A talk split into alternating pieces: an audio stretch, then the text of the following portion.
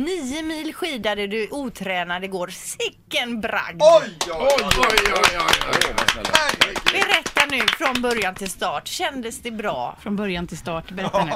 Ja, från början, från början, det kan man ju faktiskt säga så, för jag hämtade ut skidor och grejer Ja, innan ja, start, ja, så ja. Det, och det kändes inte heller bra, för Nej. Mm. att det var kallt. Det var skitkallt. 18 minus var det på morgonen. Så hade jag läst att det skulle bli plusgrader och klätt mig därefter, Mm. så det var inte alls roligt. För det lät ju lite g- eh, annat dagen innan när du hade träffat dem här i skidtältet Och första jag var dagen. helt starstruck. Jag fick ju hänga med Tobias Fredriksson som har vunnit OS-guld och grejer. Och Han visste att jag skulle komma dit. Han var visste ju vem du var. Ja, hur stort som helst. Vi har ringt honom och sagt det, att du ska dit. Ja, det spelar ingen roll hur det Nej, har skett. nej, men det var Han ju visste. många du, Ja. du fick träffa många namnkunniga och sådär. Ja. Så vidare.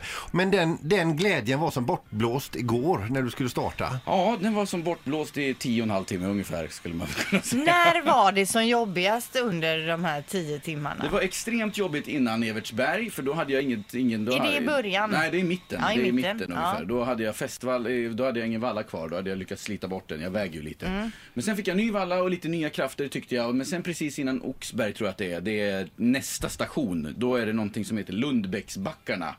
Och det var, f- det var det, jag tror att det är världens längsta backar. Mm. Det, to- de tog aldrig slut och då var jag så trött. Tänkte du någon gång att eh, jag, jag får nog ge upp? Nej, det tänkte jag faktiskt aldrig. Nej.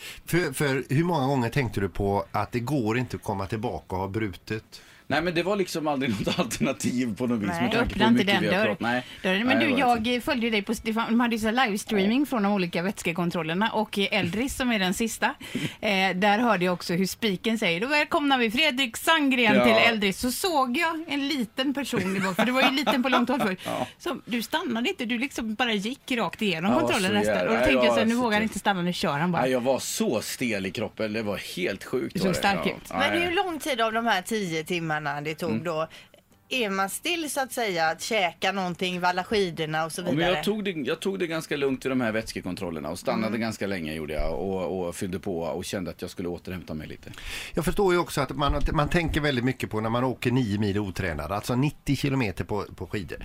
Eh, att man tänker väldigt mycket på hur känns det så här, hur långt är det kvar, och så vidare, den backen ut och så vidare. Men hur många gånger, för det är ju ändå 10 och en halv timme, eh, hur många gånger tänkte du på meningen med livet? Jag tänkte många gånger att det här är inte meningen med livet, Nej, så kan jag nej. säga.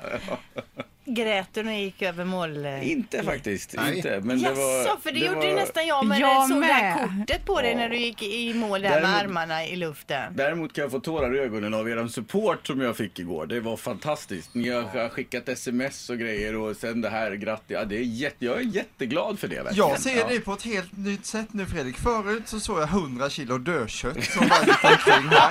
Nu ser jag ett muskelpaket som står i studion här. Jag är benägen att hålla med jag är dig, Erik. benägen som Mel Gibson i Braveheart, jag säger det är fantastiskt. Ett poddtips från Podplay.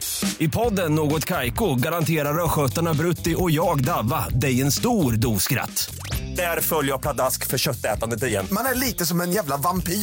Man har fått lite blodsmak och då måste man ha mer. Udda spaningar, fängslande anekdoter och en och annan arg rant. Jag måste ha mitt kaffe på morgonen för annars är jag ingen trevlig människa. Då är du ingen trevlig människa, punkt. Något Kaiko, hör du på Podplay. Därför arkadeinerna.